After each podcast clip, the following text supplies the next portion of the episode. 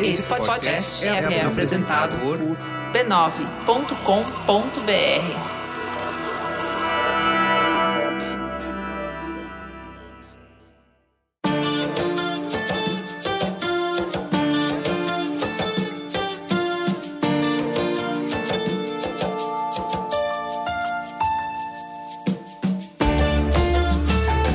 Bem-vindos à minissérie Alegria Agora, Agora e Amanhã, uma expedição especial do Mamilos, co-criada com o Bradesco. O Bradesco acredita que a cultura é um instrumento poderoso para transformar o futuro. E para te mostrar isso, a cada sexta a gente vai te levar para uma cidade diferente do Brasil. Vamos mergulhar nos sons, nos cheiros, nas emoções de cinco festas populares que contam a história do nosso povo e constroem a nossa identidade. Pois é, desde março de 2020 que a alegria ficou suspensa em todo o território nacional. Entre tantas perdas que a gente teve, falar das festas que não aconteceram é reclamar um espaço para a nossa dor. Vai dar contorno e nome para ela. É construir a certeza de que a gente vai voltar. Vai voltar a sorrir, suar, cantar, dançar e brincar juntos. É refletir na importância do que a gente cria e vive nessas festas. Eu sou a Juva Lauer. Eu sou a Cris Bartz e hoje serei a guia da nossa expedição. Vem comigo para Uberlândia conhecer o Congado.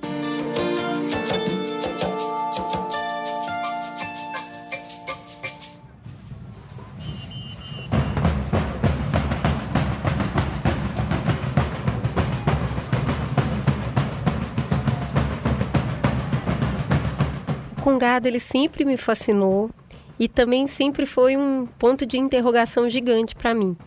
Eu fui nascida e criada num bairro de periferia de Belo Horizonte chamado Nova Sintra e foi lá que eu conheci o Congado. Né? Assim, não conheci de fato. Acontece que uma vez por ano tinha um tipo de desfile na minha rua, eram umas pessoas vestidas de uma maneira muito interessante, colorida, tinha estandarte, coroa e muito som de tambor, muita cantaria. E era um monte de gente preta que ora estava sorrindo, ora estava muito séria, louvando ali suada, é um sol. E era uma coisa que eu não conseguia entender por que, que aquilo estava acontecendo. Eu era uma criança, eu ficava muito hipnotizada, mas a minha família é toda evangélica e eles vinham aquela manifestação com muita desconfiança e muito medo. Assim, ah, isso aí é macumba, é coisa de espírito, estão invocando coisa ruim. Então, não me deixavam assistir. Você conhece criança, né? Eu ficava esticando o pescoço, tomando cascudo o dia inteiro aquilo. Então, quando surgiu a chance de fazer aqui o Festas Populares, eu quase surtei com a chance de mergulhar nessa história. E foi esse olhar de menina que me levou até Uberlândia, que é a cidade onde o Congado foi reconhecido ali pela prefeitura como patrimônio imaterial municipal em 2008. Mas assim, quem pensa que esse reconhecimento foi só pela belezura da festa, não é bem isso, tem muita treta, eu vou tentar contar. O que eu sabia do Congado, depois que eu cresci, é que era uma festa para Nossa Senhora do Rosário, São Benedito e Santa Efigênia, que era para lembrar da proteção que esses santos deram para as pessoas que tinham sido escravizadas no Brasil e que tinha Congado que também falava da figura do Chico Rei. Mas como é que duas santa católica branca e uma figura lendária negra se misturava, menino? Tinha a menor ideia. Tá, mas me conta o que, que você descobriu lá. Então, eu achei que eu ia conhecer uma festa e eu saí de lá entendendo que o Congado é muito complexo, é muita resistência, é um lugar de muito respeito às tradições, às hierarquias, é família, é de preto, reúne um monte de crença religiosa e tudo isso acompanhado de muita música e, claro, muita comida. Tá bom para mim. Tá, né, né? Uma boa festa. É que não, assim, não dá para navegar nessa história toda sozinha. A minha bússola foi a Raíssa Dantas, ela é uma produtora cultural local, ela é apaixonada pelo tema. E junta, fomos lá nós duas conversar com mais de 10 pessoas em dois dias. Isso, menina, num calor danado, uma mochila pesada e de máscara, né? o que faz a gente só o dobro. Bora comigo conhecer o Jeremias, que é a primeira pessoa mágica dessa história.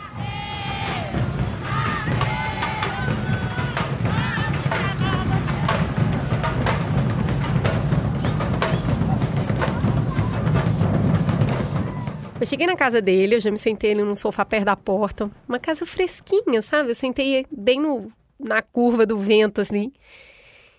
E aquele silêncio, eu fui me acalmando, assim, foi me dando a tranquilidade que eu precisava para mergulhar no Jeremias. Ele me explicou que a congada, ou congado, ou mesmo Congo, todos esses nomes estão corretos, é uma manifestação cultural realizada por cinco tipos diferentes de reinados que contém grupos dentro deles chamados de terno.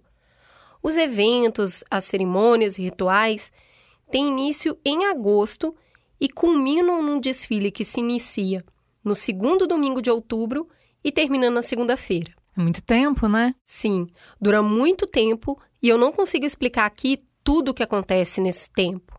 São realmente muitos rituais, os ternos têm muitas hierarquias, cada um ali tem um papel.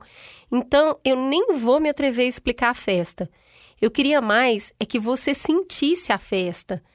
Então, a primeira coisa que eu perguntei para o Jeremias foi por que ele acredita que se fala tão pouco no Congado no Brasil no geral. Em mais de duas horas de conversa, ficou muito claro para mim que tem uma força de apagamento da história e tem uma contraforça que resiste para ela existir.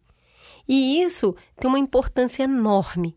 Olha só o que ele fala. Mas o que eu fui percebendo é que na Congada essas pessoas, né, elas se sentem pertencentes ao mundo, sabe? Na Congada eu sei que eu existo nesse mundo. Se você tira essa congada da vida dessas pessoas, que são 99% grupos familiares envolvidos, na né? manifestação você tira o lugar de vida, de história e de memória de todos eles. Daí, foi isso que moveu Jeremias a se tornar doutor em História Social pela Universidade Federal de Uberlândia, e ele é comandante da festa da Congada na cidade ali de Uberlândia desde 2005 e presidente da Irmandade do Reinado do Rosário do Rio Paranaíba, do Alto Paranaíba, que é ali em Minas também, lá desde 2011. E ele é detentor de um dos maiores acervos digitais que tem sobre o Congado em Minas Gerais. Dá um pulo no nosso Insta que você vai ver uma foto minha com o Jeremias dentro da sala da casa dele, onde ele guarda uma boa parte desse acervo. Eu tive o privilégio de segurar um dos bastões que é usado na festa.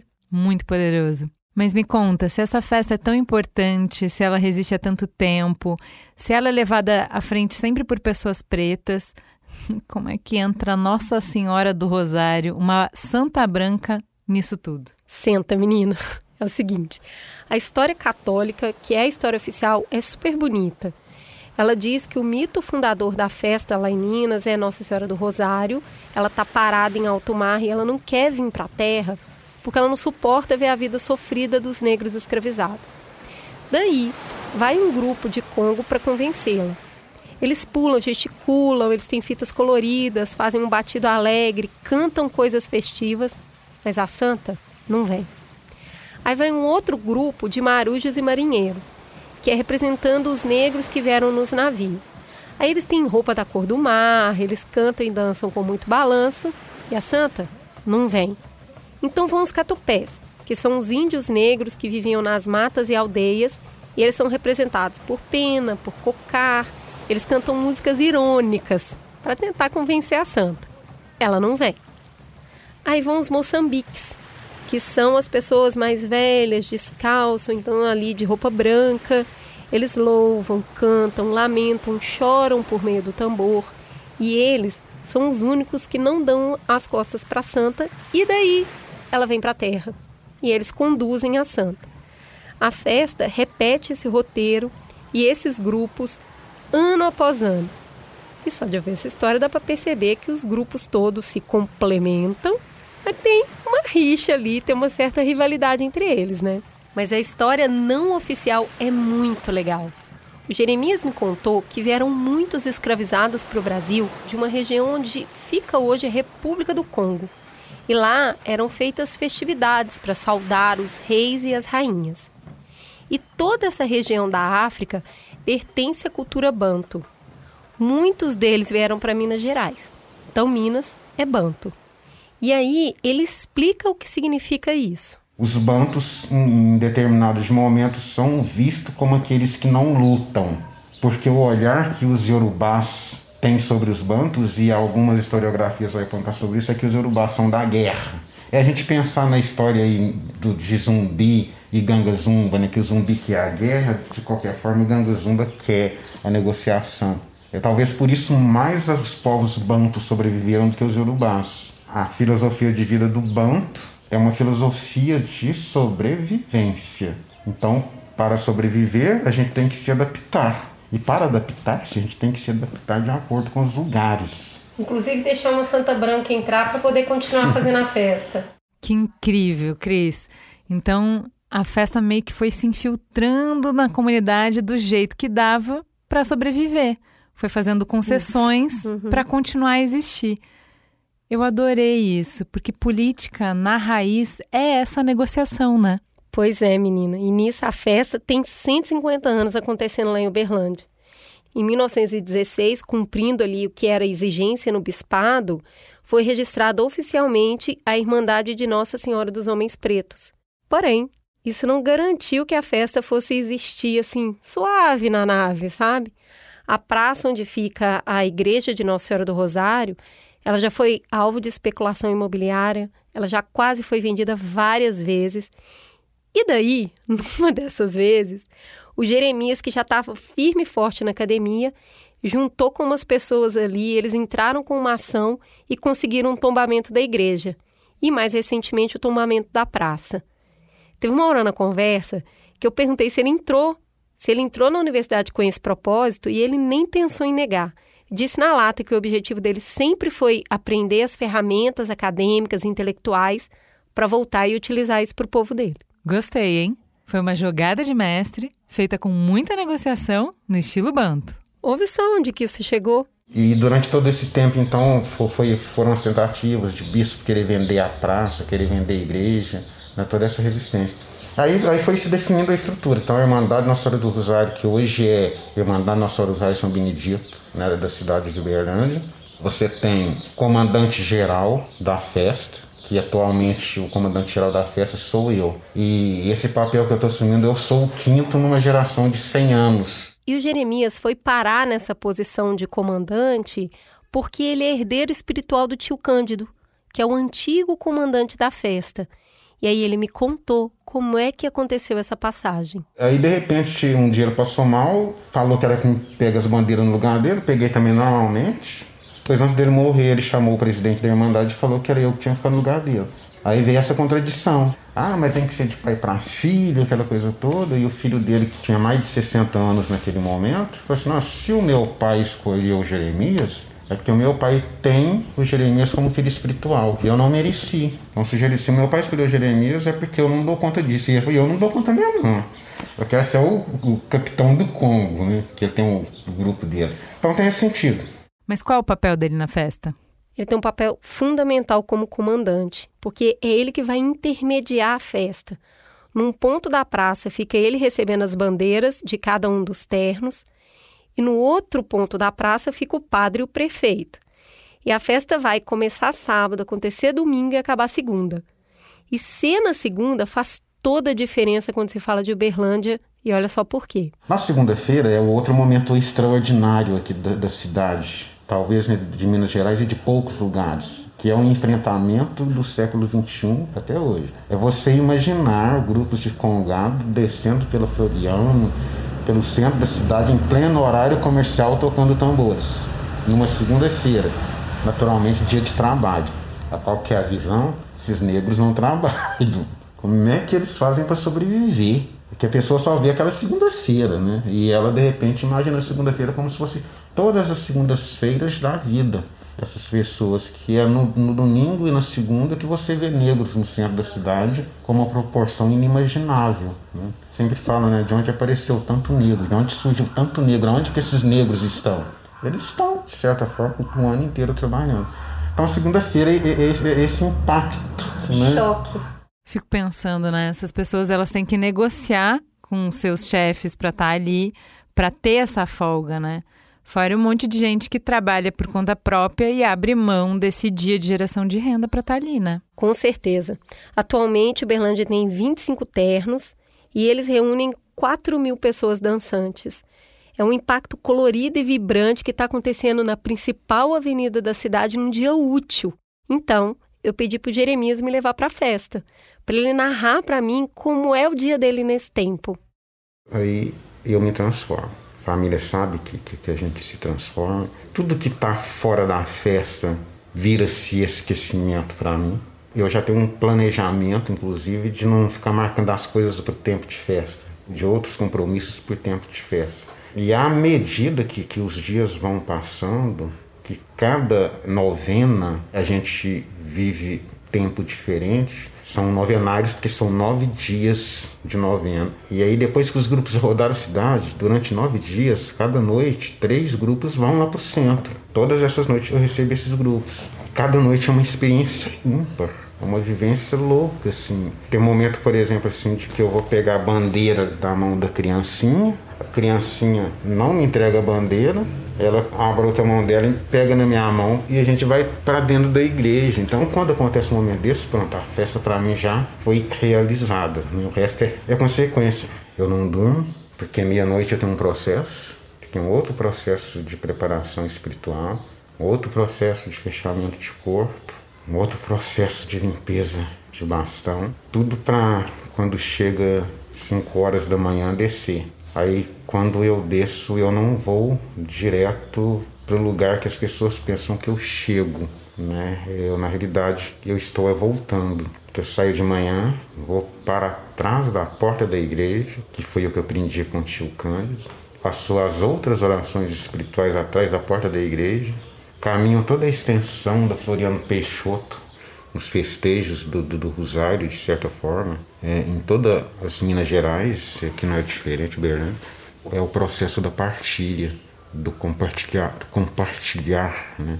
o prazer de estar mais uma vez naquele momento realizando mais um ritual, mais uma manifestação, mais uma vida. Partilhar é, mesmo que se tenha essa percepção de que vem de São Benedito, né, protetor da cozinha, é, que nunca falta comida num grupo de congado, é um dos momentos de entrelaçamentos de convivências né, que extrapola todos os outros processos do, do, dos festejos, porque a, a cozinha é uma outra festa. Enquanto a gente está na festa lá no centro, dançando, nos 24 quartéis estão acontecendo outras 24 festas, porque as pessoas estão produzindo, preparando e estão cantando. É, muitos estão dançando. E a presença né, dos vários tipos de alimentação, elas é, simplesmente é a representação viva desses nossos ancestrais que deixaram esses cheiros, esses sabores, é, essas especiarias. É o tal do angu, com giló, vaca tolada, feijão de orixá. Então, dependendo da tradição que o grupo traz, o primeiro cheiro que você vai sentir é o cheiro de gente, o cheiro das, dos sorrisos, das gargalhadas, né? Esse é o primeiro, né? juntamente com o aroma das fumaças, dos aromas dos temperos, tem gente que tem a capacidade de sentir cheiro de quem está preparando tomate, né, de quem está jogando em alguns lugares um pouquinho de pinga no tutu, cheiro de quem está picotando os repolhos, principalmente se tiver vento.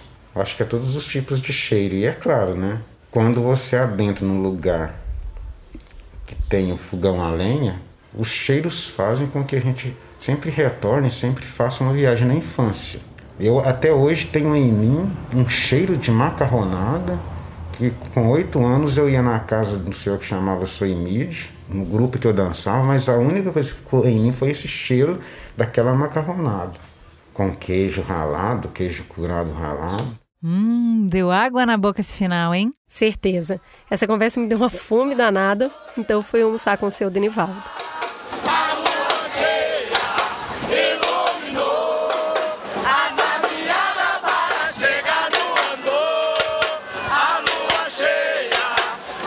Ele me recebeu na casa dele, que também é restaurante, na verdade, ele entrega marmitex.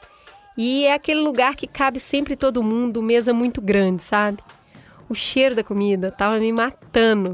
E aí a gente foi conversando enquanto estava ficando pronto.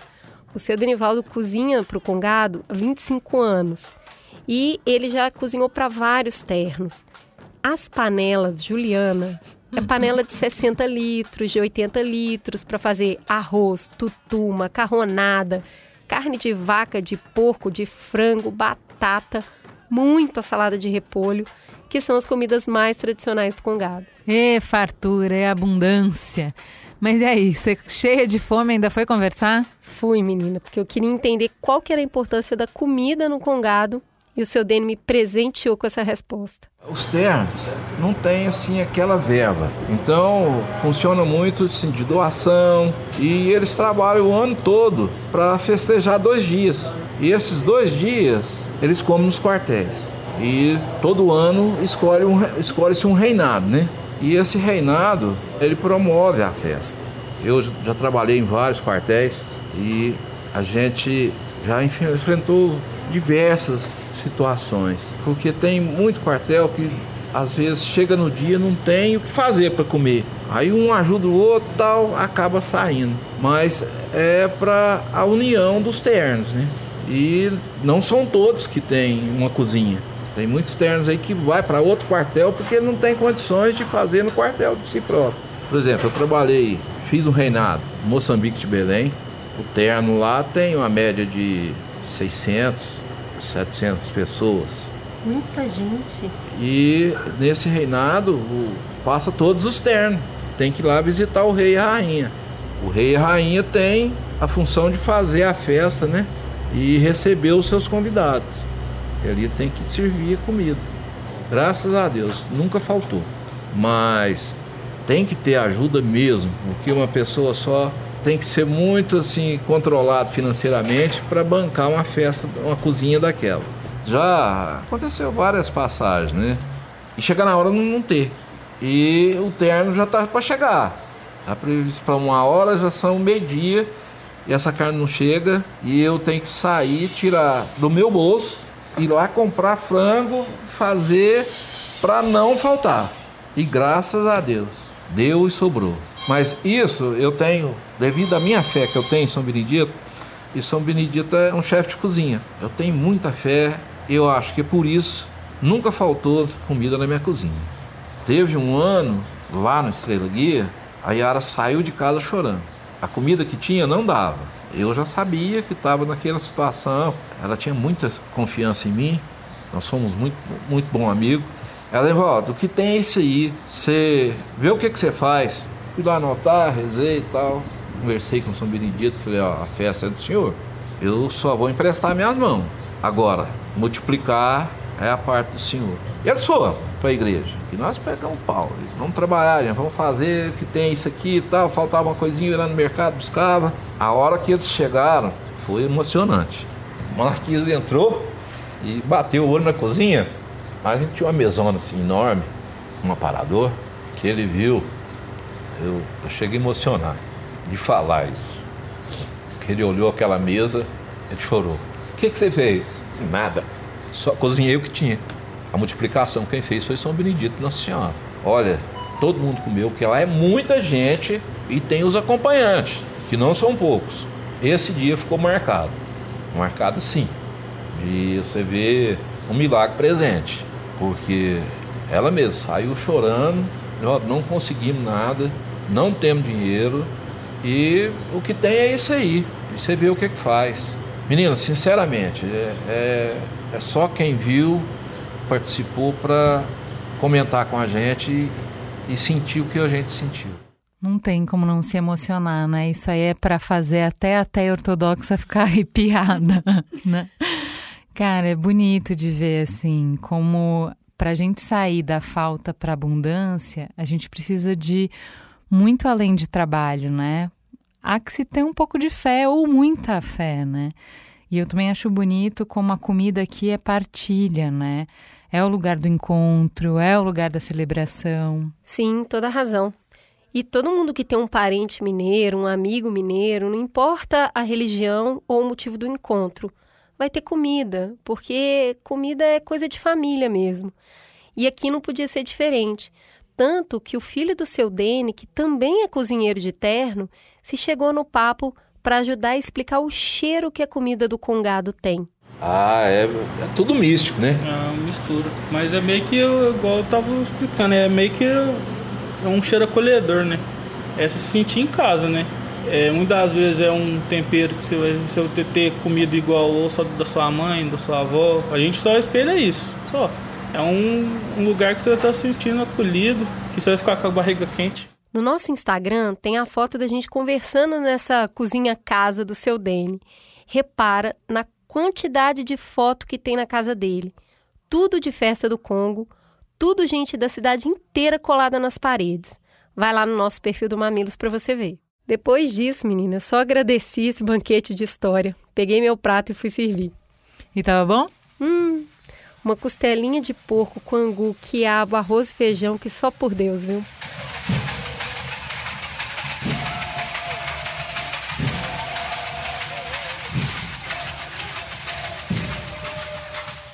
Bom, aí muito bem servida, eu fui conversar com o Cairo.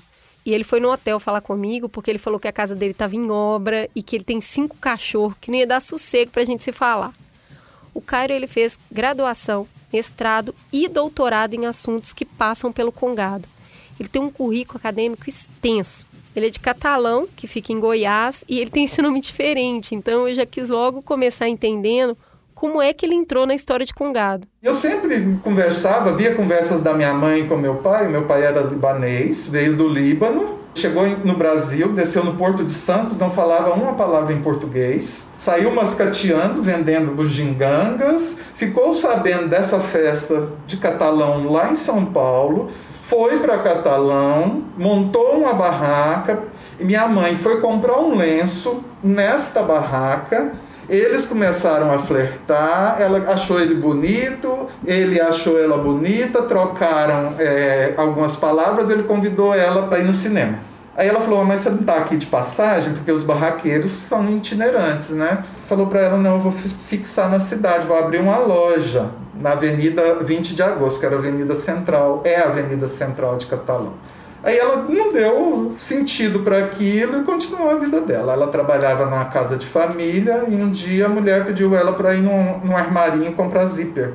E não é que era a loja do meu pai, que futuramente foi ser meu pai. Então eu falo que eu sou fruto da festa. Que amor, que romântico. Total. E agora que tudo fez sentido, eu pedi para ele me levar para a festa, né? Para ele me contar como é que tudo começa. Os ares da cidade muda, né? Com o início da festa. Não é mais o som dos passarinhos, da locomotiva que corta a cidade, porque Catalão é cortado por uma estrada de ferro. A buzina dos carros, não é isso que a partir de agosto que é, é ouvido, mas sim a sonoridade dos tambores porque aquele batuque dos tambores, distribuídos em hoje 20, 26 ternos de congado, cada um num bairro da cidade, tocando ao mesmo tempo, aquele barulho sonoriza no seu subconsciente que você acaba ouvindo aquilo antes, durante e depois que a festa termina.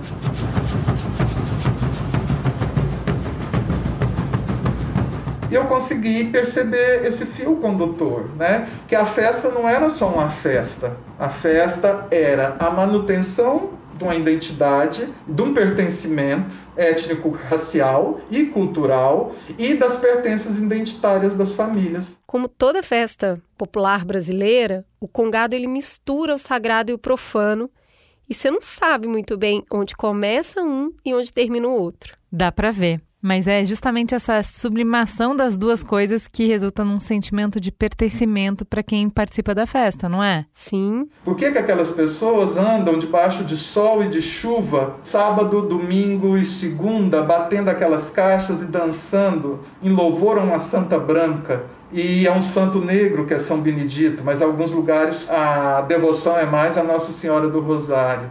Mas eles não estão dançando para Nossa Senhora do Rosário, eles não estão dançando para São Benedito, eles não estão dançando para aparecer para a cidade. Também eles querem visibilidade, eles querem o reconhecimento de uma construção histórica que negou e silenciou a cultura do povo negro no Brasil né, há mais de 400 anos. Então, naquele momento que eles estão dançando, eles são sim a atração. A festa é uma vitrine né, que vende a imagem deles, mas eles também estão recuperando e retroalimentando as suas memórias ancestrais. É o momento das pessoas extravasarem o cotidiano, romperem e romperem esse cotidiano e se fazerem vistas. Né? Então, aquelas pessoas que no dia a dia, no cotidiano, são consideradas pessoas comuns, ali elas saem, elas rompem com esse convencional e vão se transformar o sujeito da sua própria história. Na festa se pode tudo. Então você rompe com o cotidiano e rompe também com as suas inquietudes e busca outras inquietudes para você para serem ressignificadas. Essa energia toda ganha mais cor quando o místico vem para completar a experiência. Quando um mastro é erguido numa festa, né, no caso do Congado, é, quando esse mastro sobe com as bandeiras de São Benedito Nossa Senhora do Rosário, quer dizer que o astral, o sobrenatural, o sagrado, está fincado no plano terreno. Então duas forças se unem, aquilo ali vai se reverberar para todas as pessoas que estão ali ao redor. Tanto é que os capitães colocam, encostam o bastão no mastro maior, porque eles estão captando aquela energia. E é essa energia que faz cada festa ser diferente. E o Cairo me conta que esse tempo da festa ele não é cronológico.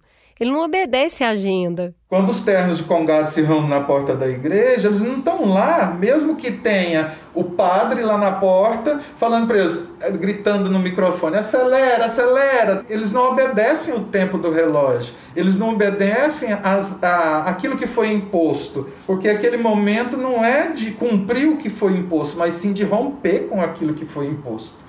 Então eles viveram 400 anos subjugados pela igreja, pelos senhores, e aquele momento ali é de mostrar a visibilidade. Mas no dia a dia brasileiro é católico, né? Um patuazinho ali embaixo da camisa, com uma espada de São Jorge cruzada por via das dúvidas, com um banhozinho de erva para fechar o corpo em garantia, né? É bem isso, é bem isso. Foi então que eu perguntei pro Cairo o que, que aconteceu com ele depois de estudar tanto o Congado. E aí ele me disse que ele se redescobriu, que antes ele sentia que a história dele era escrita em braille, que ele não sabia ler, até porque a avó dele era negra e o pai dele, libanês, muçulmano, não deixava essa avó entrar na casa dele. E ele sempre ficava tentando entender aquela história ali, porquê daquele distanciamento. Eu fui me redescobrindo a partir do momento que eu consegui ler essas entrelinhas da história do outro e me identificar com elas. E me vi, então, é, inserido dentro desse contexto, porque sou brasileiro, né? sou praticante das religiões de matriz africana, sou pesquisador, mas ao mesmo tempo também sou um devoto. Faz todo sentido. E se você quiser ver essa mistura de Brasil com Líbano e uma pitada da África, tem foto do Cairo lá no nosso Insta.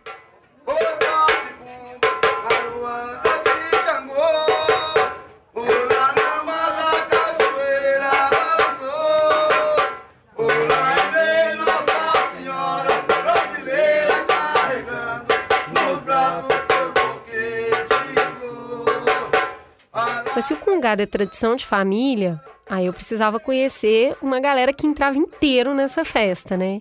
Eu fui conversar com a família que fundou o terno Catupé Azul e Rosa. Tinha a garotinha de 7 anos o irmão dela de 16, a mãe dessas duas crianças, o avô delas, que é capitão do terno, e a bisavó desses pequenos. E como não podia deixar de faltar uma agregada que é tida como filha. São quatro gerações que estavam ali, Sentadas em volta do microfone, eles colocaram a roupa do terno para conversar comigo. Num quintal de cimento lascado, sabe? No cantinho, um altar da santa super bem cuidado. No outro canto, uma mesa com pão, margarina, garrafa de café. Aquele café bem docinho que só mineiro tem, sabe? Eu cheguei querendo saber já do seu Enildo, o capitão do terno, por que, que ele quis criar um terno? Primeiro, eu nasci no dia 12 de novembro, no dia da festa congado, 9 horas da manhã, meu pai estava dançando na porta da igreja. Eu tenho 57 anos de vida e tenho 58 anos de congado, que eu já dançava na barriga da minha mãe. E nunca larguei de dançar. Então, meu pai foi capitão do terno de Saim, de onde nós começamos. Ele foi capitão do terno de Saim 16 anos. Meu pai, meu avô, que era o Olívio Zacarias, pai do meu pai, ele era benzedor e rezador do grupo do terno de sainha, um dos ternos mais antigos que tem na cidade. eu procuro trazer a hierarquia que eu aprendi com meus ancestrais, que foram os que me batizaram. Segui a hierarquia do meu avô, que era uma pessoa justa e correta, e segui a hierarquia do meu pai, que eu fundei o Catupé Azul e Rosa porque eu vim no terno de Sainha, nasci no terno de Sainha, e fui proclamado capitão dentro do terno de Maruja Azul e Branco. Quando eu fui fundar o terno de Congado, eu perguntei pro meu pai, pai, eu vou formar um Congo para mim. Ele falou, você não pode montar Congo. Eu falei, por quê, pai? Porque você veio de um terno de Calunga, que era o Sainha. Então formou Moçambique. Não, formou um Marujo. Marujo também não pode, você veio da linhagem do Marujo. Eu falei, então o que eu posso fazer, pai? Você tem uma opção, você pode formar um vilão, um penacho, um catupé, um Moçambique, uma marujada, mas nessa linhagem de Congo e Maru, você não pode mexer. Você já tem as duas linhagens no seu centro, você tem que aprender outras, tem que abrir outros caminhos. Ah, então eu vou fundar um catupé. A princípio, meu terno ia chamar catupé verde e rosa. Depois, ele foi levar o terno para registrar na igreja e na hora acabou mudando a cor para azul e rosa. Olha só, tô descobrindo que não é só chegar e fazer, né? Tem uma lógica, tem toda uma tradição. Sim, menina, ele me disse que já já ele vai passar o terno pro neto. Aí que o neto vai ser um novo capitão. Deu uma olhada para ele, Iago, o nome dele. E eu pergunto assim: "E aí, cara? Não dá um frio na barriga não saber que em breve você vai ser capitão?" Ele olhou para mim, deu aquele sorriso, sabe aquele sorriso de menino que ainda não sabe o que é pesado na vida, que ainda tá na brisa, e me respondeu: tá tranquilo, tá de boas. então eu pergunto: quando é que ele começou no Congado? E a Josimara, que é a mãe dele, já interrompe para responder. Não, um mês e onze dias. Aí, quando ele nasceu, eu tinha que pegar a coroa do, do Congado. Ele tinha um mês e 11 dias. Eu pedi meu pai para fazer uma farda bem petitinha, que eu ainda tenho ela até hoje. Aí fez uma farda bem pequenininha. Aí eu vesti ele na hora da procissão pra gente descer com ele na hora da procissão. E ele ficou quietinho? Ficou quietinho. Ele, Deus da barriga, eu escutava barulho de caixa e já começava a mexer. Aí quando o Congo parava, ele formava uma bolinha do lado da barriga. Deus da barriga e dança Congo também. Os meninos daqui é igual peixinho, já nasce nadando mesmo. Deus a Deus. É isso, tradição é uma coisa muito importante. Para uma festa resistir esse tempo todo, precisa ter esse respeito ao como se faz, né? É. E uma das coisas que mais chama atenção é que a música aqui ela não é necessariamente para se divertir, ela serve para se comunicar. E não só nos desfiles, mas em várias situações. A Josimara me contou uma situação específica que eu achei genial. Ouve só. O grupo tem várias atividades. E numa das atividades tem a barraca de romaria, que dá assistência para os romeiros. Então junta todo o pessoal da Congado, os cabeça e vai lá para a barraca. E aí, nesse ano eu não fui, mas eu vou contar a história da minha irmã. Minha irmã tava lá e o capitão do grupo cantou. A folha do mato cai, a formiga carrega e come. Está chegando o tempo das mulheres tratar dos homens. Aí a minha irmã pegou e respondeu: Olha, que eu vou te responder. Ele foi, falou assim: então pode responder. Aí ela foi e cantou: A folha do mato caiu, a formiga carregou. Mulher tratar de homem não é vergonha, não, senhor. Você entendeu? então, um canta, o outro canta e assim fica uma coisa muito boa, muito divertida. Há uma alegria que dá, uma sensação de liberdade, uma sensação de fazer algo que a gente gosta sem que ninguém te impeça de fazer isso, que vai assim da gente mesmo, de falar eu gosto de dançar e é isso. Por isso que eu falo, época de Congo eu deixo de ir em festa, eu deixo de ir em churrasco e tiver de ir, pra gente já estar tá junto ali dançando. Adorei esse negócio de falar cantando. pois é. Daí o seu Enildo, ele trouxe uma peça que estava faltando para entender essa história toda. Na conversa com Jeremias e com Cairo, eles falam de Chico Rei como fundador da festa no Brasil. Mas foi o seu Enildo que trouxe essa peça que faltava para juntar a história toda do Congado. Pessoas escravizadas, elas conversavam cantando para não serem pegos. Uhum. Os senhores, eles acreditavam que a galera estava só se divertindo ali e não, e não prestava atenção nas letras. E o Chico Rei, ele soube levar isso para as festas. Ele era um rei na região do Congo.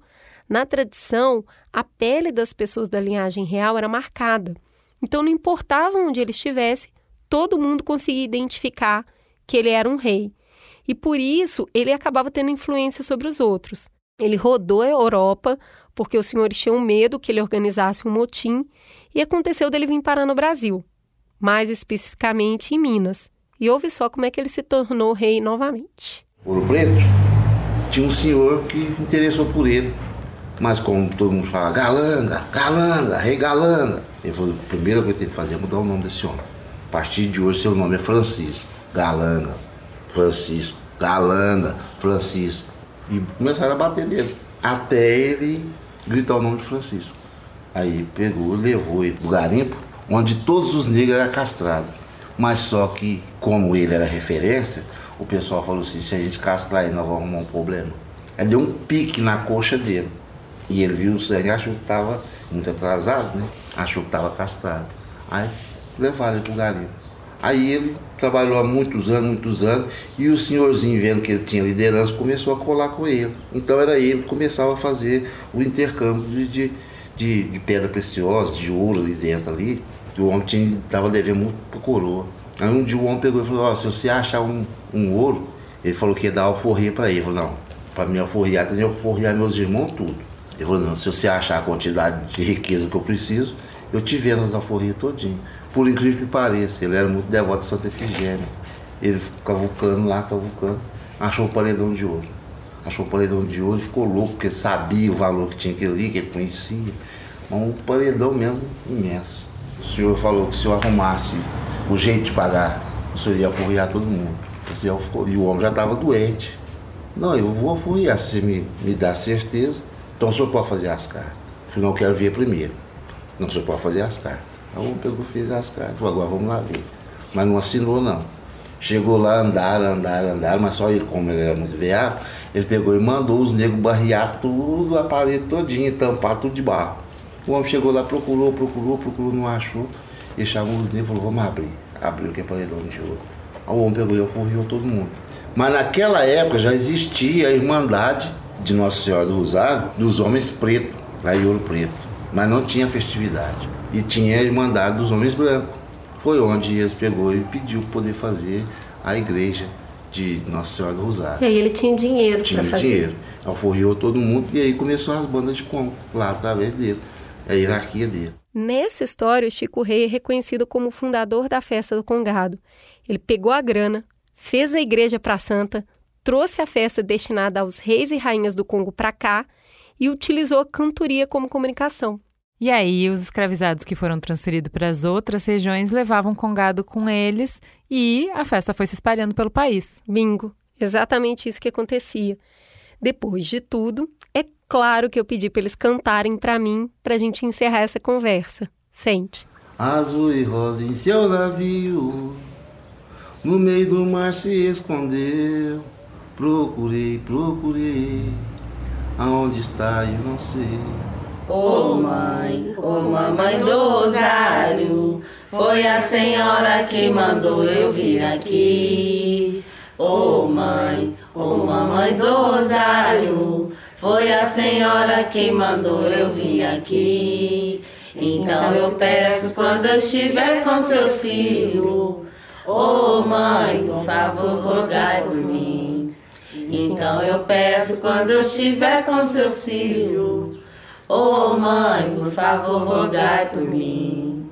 Que lindo! Muito obrigada! Tem daquele remedinho aí guardado?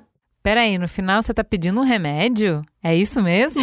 Sim, na real, é um preparado para ajudar a purificar e guardar o espírito, um tipo de fechamento de corpo que eles me contaram durante a conversa. E ele me deu para beber, e é claro que eu bebi, eu saí de lá super protegida. E se você quiser assistir essa cena que eu tô tomando remédio, pode ir lá que o vídeo tá postado no nosso perfil no Instagram. E a música ainda estava ressoando muito em mim quando eu fui conhecer outro capitão, que é o Zé Pedro.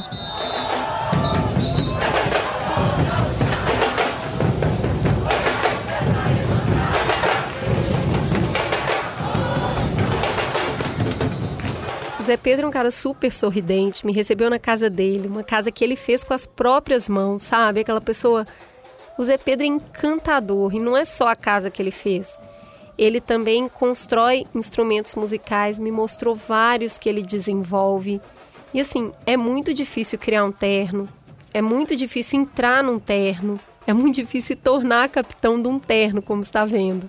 Olha só, tem hierarquia, como a gente viu na história do seu Enildo.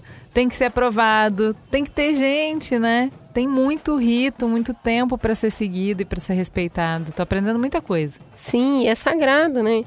E o Zé Pedro, ele se esforçou desde cedo para isso. Ele foi levado criança pela tia que era festeira e se apaixonou. Ele tomou uns cascudos porque ele queria ficar onde criança não pode ficar. Mas ele insistiu tanto que deixaram ele não só ficar, como cuidar das outras crianças que estavam por ali, até ele se tornar capitão do terno.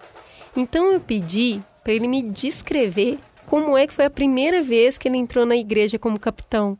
Olha só. Aí ela falou assim: ó, agora é nossa, é hora de nós entrar. Pode cantar. Chama os meninos, bate a vida, pode cantar. As minhas pernas gelou, aquele tanto de gente, a igreja cheia de gente. Pode cantar, você vai cantar, pode cantar. E eu vou com as meninas na frente com a bandeira, você pode cantar. Eu não sabia o que, que ia cantar, que, né? Aí canta. Só foi. Eu falei, canta que você. Que música que você cantou Lembra. Você canta. Lembro, gente. porque o Padre Noé cantava muito essa música. Aí assim eu encantei muito, porque aí tinha muita música. Mas aí eu peguei e falei, vou cantar essa.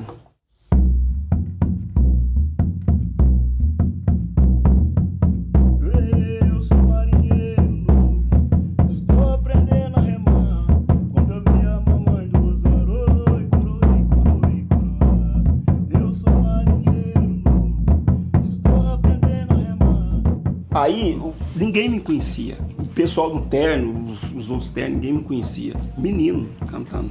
Mas aí eu cantava, eu acho que na hora ficou a madrinha, ficou uma das meninas na bandeira e a madrinha ficou comigo, segurando a minha mão pra me chegar cantando. Esse foi, foi o primeiro momento. Aí passou e nós chegou, encostou, eles mandou encostar as caixas, eu tremia ainda. Aí o povo ficou, não, aquele menino, menino, meu, quem que é menino? E a voz, né, vai que é menino. E o pessoal do Saia já sabia, né? Aí vieram, conversar, abraçar, dar os parabéns e tal. Aí eu falei, não, aí, aí a ficha caiu. Aí aumentou mais a responsabilidade. Eu falei assim, não, vou ter que trabalhar nisso, vou ter que firmar nisso.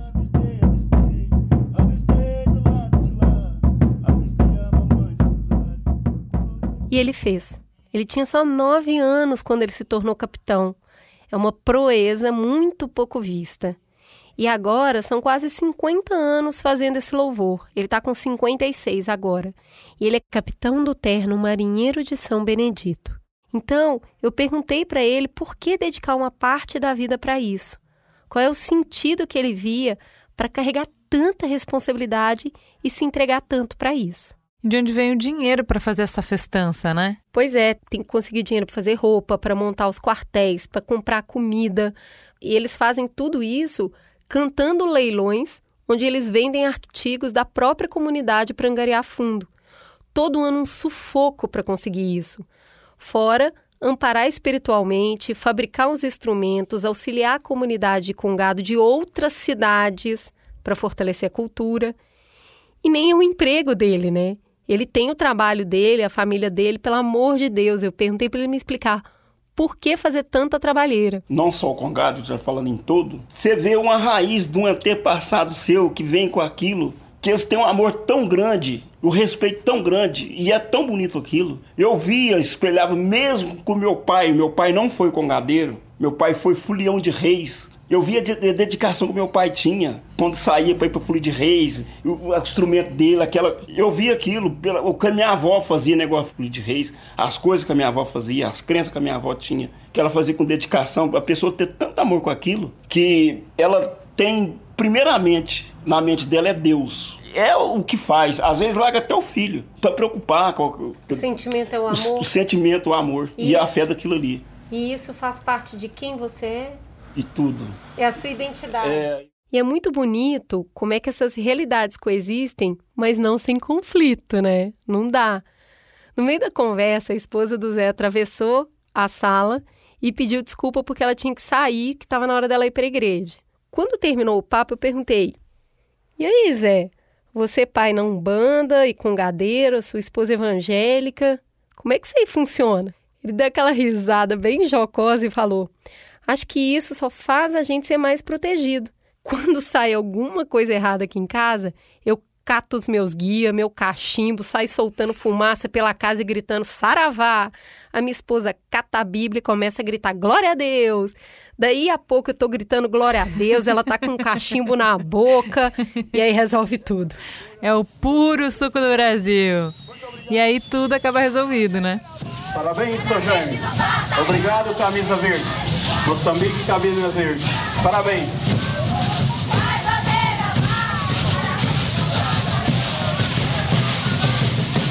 Munida de todos os santos, eu fui conhecer a Mara, a dona da beleza.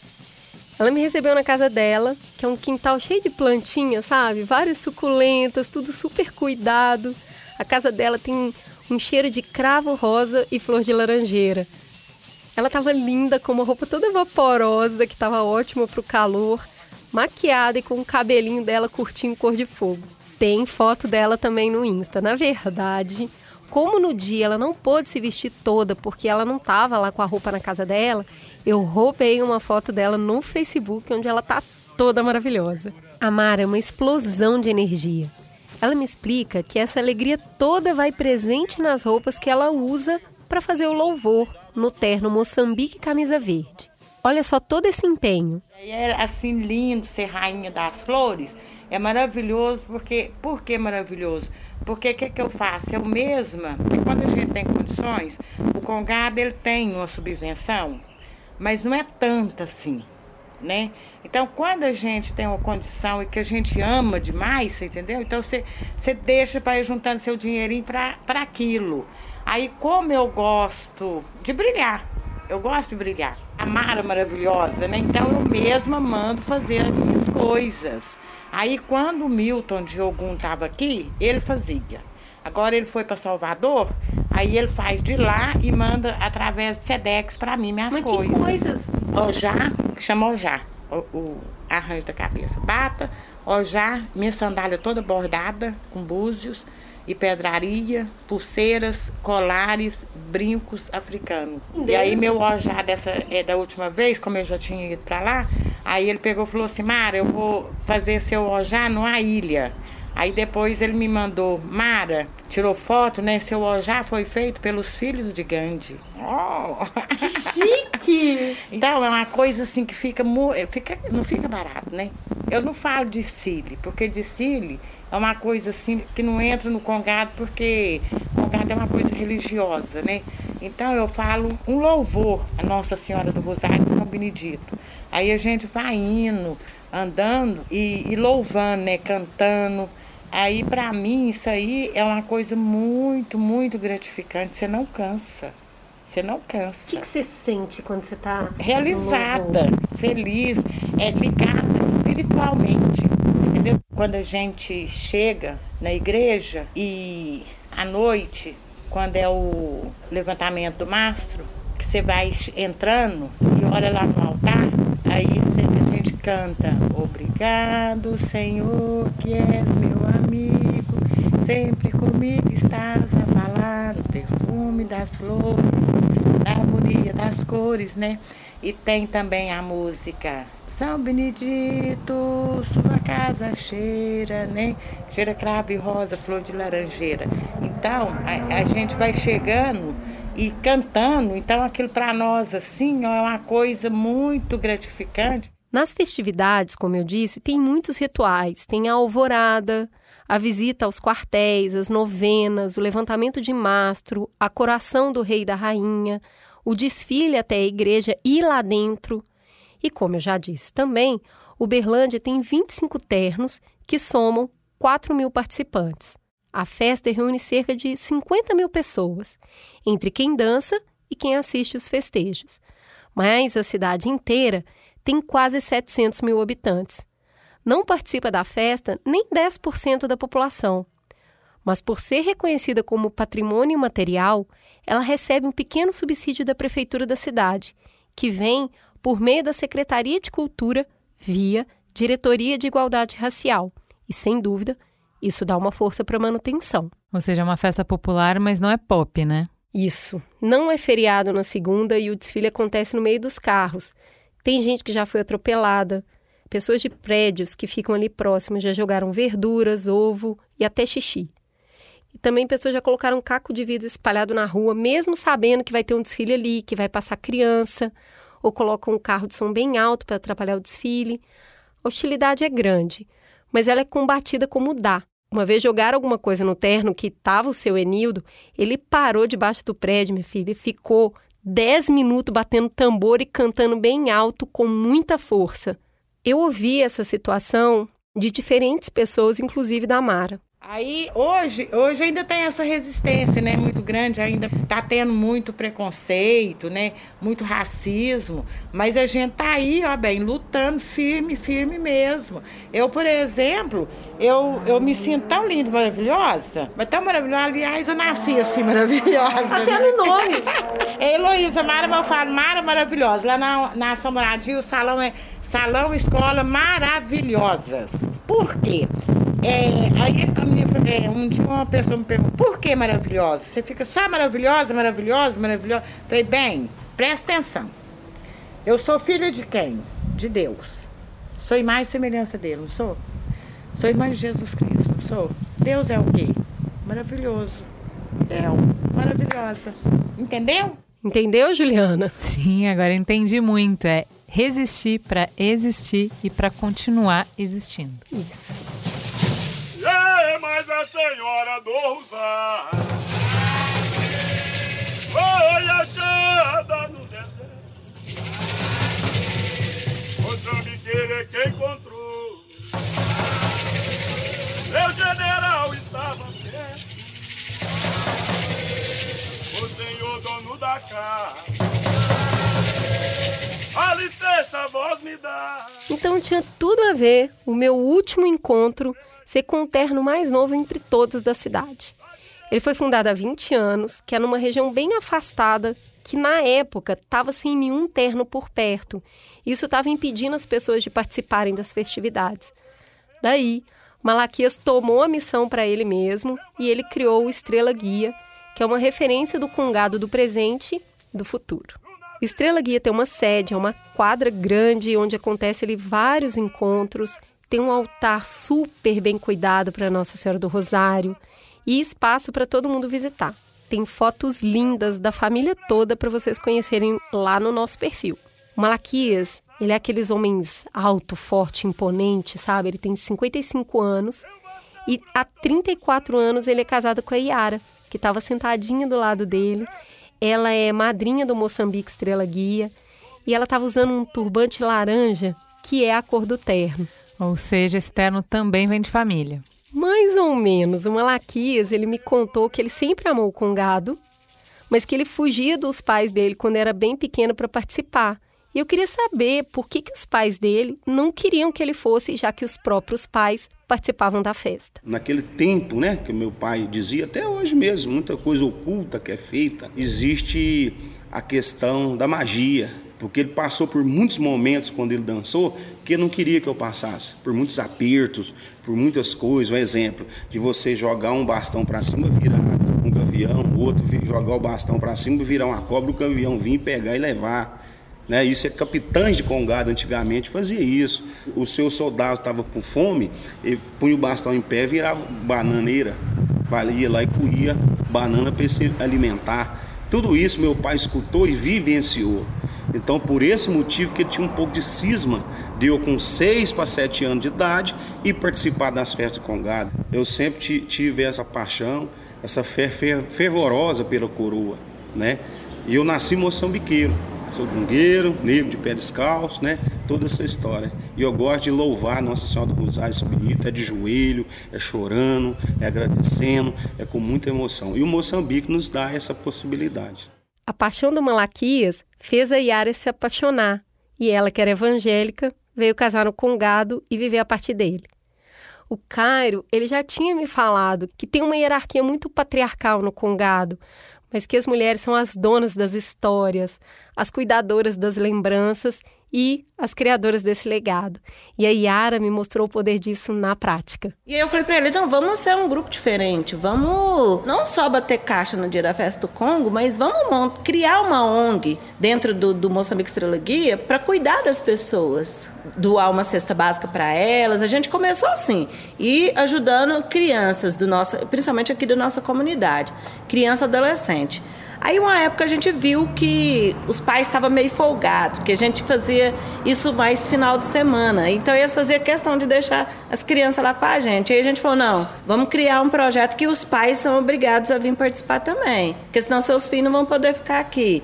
E assim foi aumentando.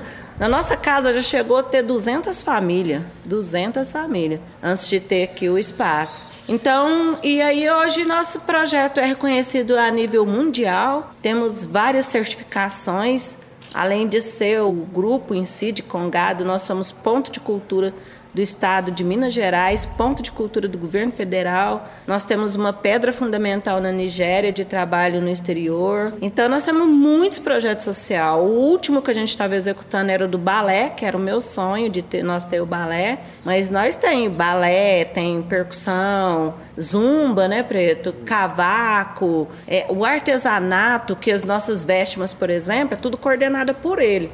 Né? Então, assim, as faixas, saiote, coroa, estandarte, é, bandeiras, é tudo confeccionado por ele e a equipe dele. Aí cada um aqui tem uma função. E isso vem tudo de encontro a esse projeto social que a gente é, executa aqui dentro. É, o Malaquias faz questão de que tudo fique aqui a gente construa tudo e que fique, se tiver de pagar, que pague alguém que faz parte do nosso grupo. E aí eles foram fazendo várias ações, inclusive na pandemia eles distribuíram uma marmitex de São Benedito, que eram para as pessoas comerem a comida da festa, mesmo sem ter a festa. E vai espalhando a cultura. Nós estamos trazendo todo mundo de volta. Eles estão se sentindo valorizados. Quando você chega na casa da pessoa, tanto o Will como a Yara, fala para ele assim, você é importante para nós valorizados. Você é importante para São Benedito. Você não precisa gostar de mim, Malaquias. Não precisa gostar da Yara. Mas Nossa Senhora gosta de você. Nossa Senhora está sentindo sua falta. As pessoas ficam em pranto. Eu as pessoas se sentem, as pessoas se sentem valorizadas por aquele lá, ó. As pessoas se sentem valorizadas por aquela lá, Nossa Senhora. Então, ela que está sentindo falta. Por isso que nós brigamos muito aqui. Você tem um ano todo para preparar sua farda. Uma coisa que eu sou enjoado. Sapato branquinho, meio branquinho, calça. Que Nossa Senhora fica o ano todo ali esperando seus filhos. Aí seus filhos chegam de qualquer jeito? Não, tem que chegar com um canto bonito, a chegar alegre, chegar todo mundo rindo, chegar todo mundo feliz, porque Nossa Senhora vai estar ali esperando seus filhos para ver todo mundo bem. Quando está faltando um, Nossa Senhora já fala: opa, está faltando um filho meu. Eu não fui na terra buscar ele, o que, que ele não está fazendo aqui?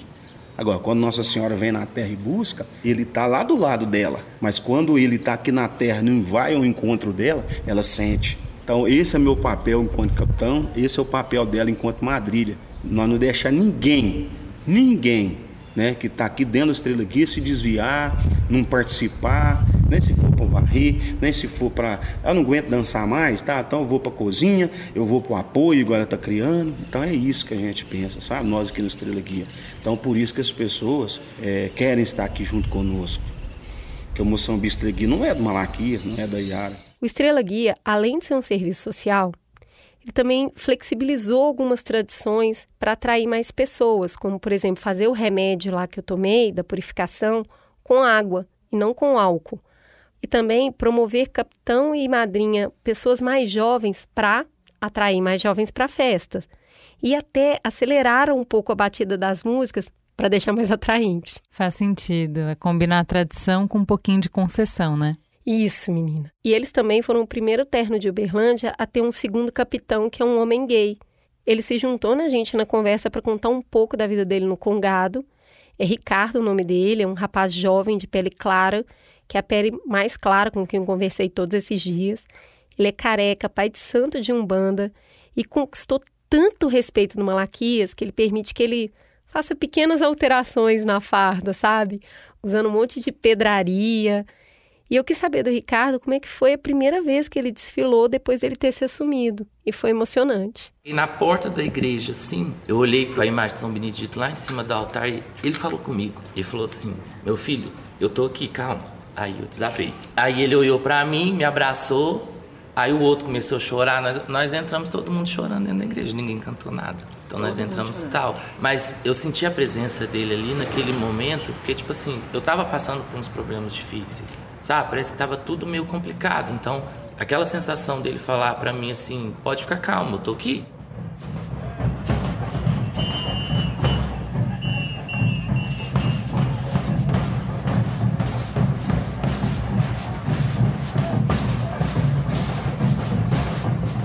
Então o que, que a gente aprendeu nessa expedição, Cris? Acho que talvez seja mais apropriado a gente chamar o congado de ato de resistência, né? A imagem que a gente tem de festa é muito de união e de alegria. O congado tem isso, mas tem muito mais, né? Sim, é uma festa preta onde preto manda, onde preto é protagonista. Dá para dizer que a festa foi afrocatolizada, sabe? Tem quem esteja lá por Nossa Senhora do Rosário, tem quem está ali somente pelos orixás, mas o que, que todo mundo ali está fazendo é resistir. Com alegria e fartura, as pessoas pretas louvam a sua ancestralidade e mostram a sua identidade desfilando no centro da cidade em dia útil. Acho que é a única festa que a gente foi que não mexe com a cidade inteira, né? Que não reúne a cidade inteira. Sim, é muita alegria e tem muita tensão. O racismo, o catolicismo, os evangélicos, a luta espiritual entre os próprios ternos fazem essa comemoração ser vivenciada em diferentes esferas. É um equilíbrio tênue, sabe? Onde o padre precisa saber seu lugar, cada capitão precisa segurar o seu grupo, a irmandade tem que estar ali mediando os ternos, os pais de santo cuidando da espiritualidade de cada presente. E ainda tem a população, né? Que se divide entre admiração, medo e repulsa. E a festa resiste ora por pessoas como Jeremias, que lideram a Irmandade e é um paciente e ótimo negociador, ora porque pessoas como Cairo acabam por conhecer a festa, se reconhecer nela e passa a adotar e, claro, preservar. E por isso, muito se depende da tradição. Como o terno catupé azul e rosa, é possível ver como é que o congado é uma manifestação que você não faz só porque você quer, você precisa conquistar e merecer. É passado de geração para geração e para não quebrar, é muito importante respeitar as tradições. Mas alguns acreditam que dá para flexibilizar sem perder a essência, como é o caso do terno Estrela Guia. E assim o velho e o novo coexistem, por vezes até se chocando, mas a festa resiste. Resiste pela música, como cantou Zé Pedro, resiste pela beleza das roupas e dos ornamentos que a Mara nos mostrou, resiste na fartura da comida mesmo em tempos de pobreza, como o Cedenivaldo nos conta. Com gado em Uberlândia, para mim, ele só pode acontecer lá porque tem 140 anos que eles conseguem equilibrar essa tensão para que os pretos possam ser reis do Congado dois dias do ano. Cris, que privilégio ouvir essas histórias. Sim, eu resgatei a criança que resiste em mim, sabe? A que insiste em brincar, em enfrentar as crenças limitantes para isso. A Cris adulta agora, agora ela entende por que o congado sempre me fascinou. E para terminar essa jornada, vamos ouvir o Estrela Guia cantando na palma da mão. Nego velho, ele tem um rosário, canta comigo.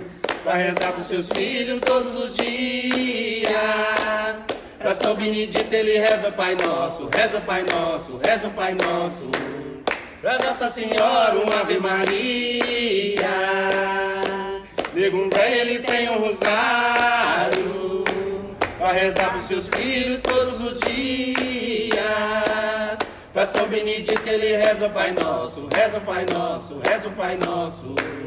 Pra Nossa Senhora uma Ave Maria.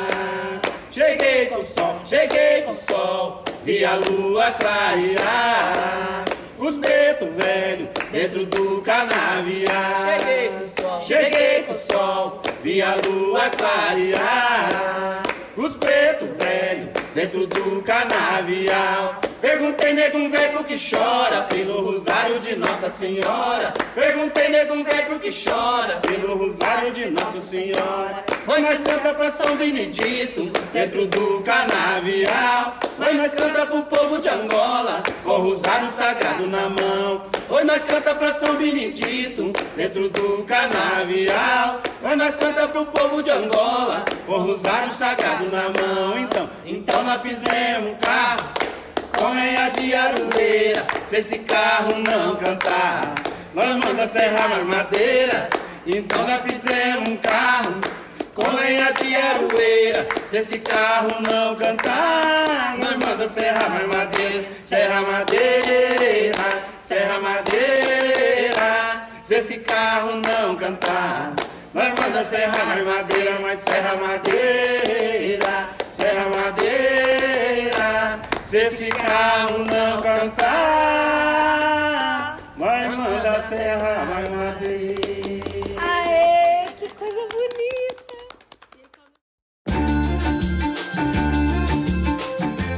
Hoje, a nossa expedição fica por aqui.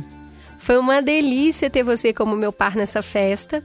E essa série também vai mergulhar nos sons, nos sabores e nas cores do Carnaval de Olinda, São João em Campina Grande, Boi Bumbá em Parintins e Círio de Nazaré em Belém.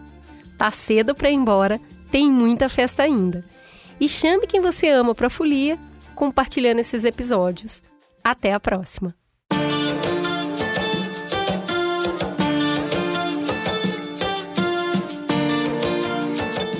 Cada festa que retratamos aqui e tantas outras pelo Brasil são fonte e resultado direto da riqueza da nossa cultura.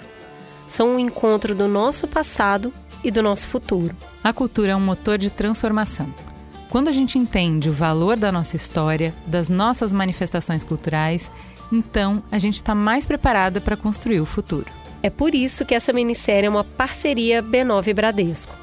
Todos os anos, o Bradesco apoia, promove e amplia diversas manifestações culturais pelo Brasil. Não importa se a festa movimenta milhões ou se, por conta da pandemia, não conseguiu ir à rua. O que importa é a memória, a tradição e a conexão que elas geram entre as pessoas. E o espelho que são da gente mesmo, para que a gente se reconheça e consiga enxergar quem somos e para onde vamos. Você pode acompanhar as novidades de alguns dos principais eventos culturais do Brasil em cultura.bradesco. O Bradesco acredita que a cultura, além de parte da nossa identidade, é um instrumento poderoso de transformação.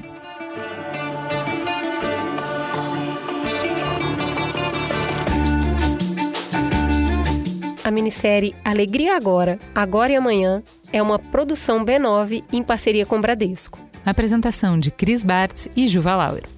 Para ouvir todos os episódios, assine nosso feed ou acesse mamilos.b9.com.br. Quem coordenou essa produção foi Beatriz Souza.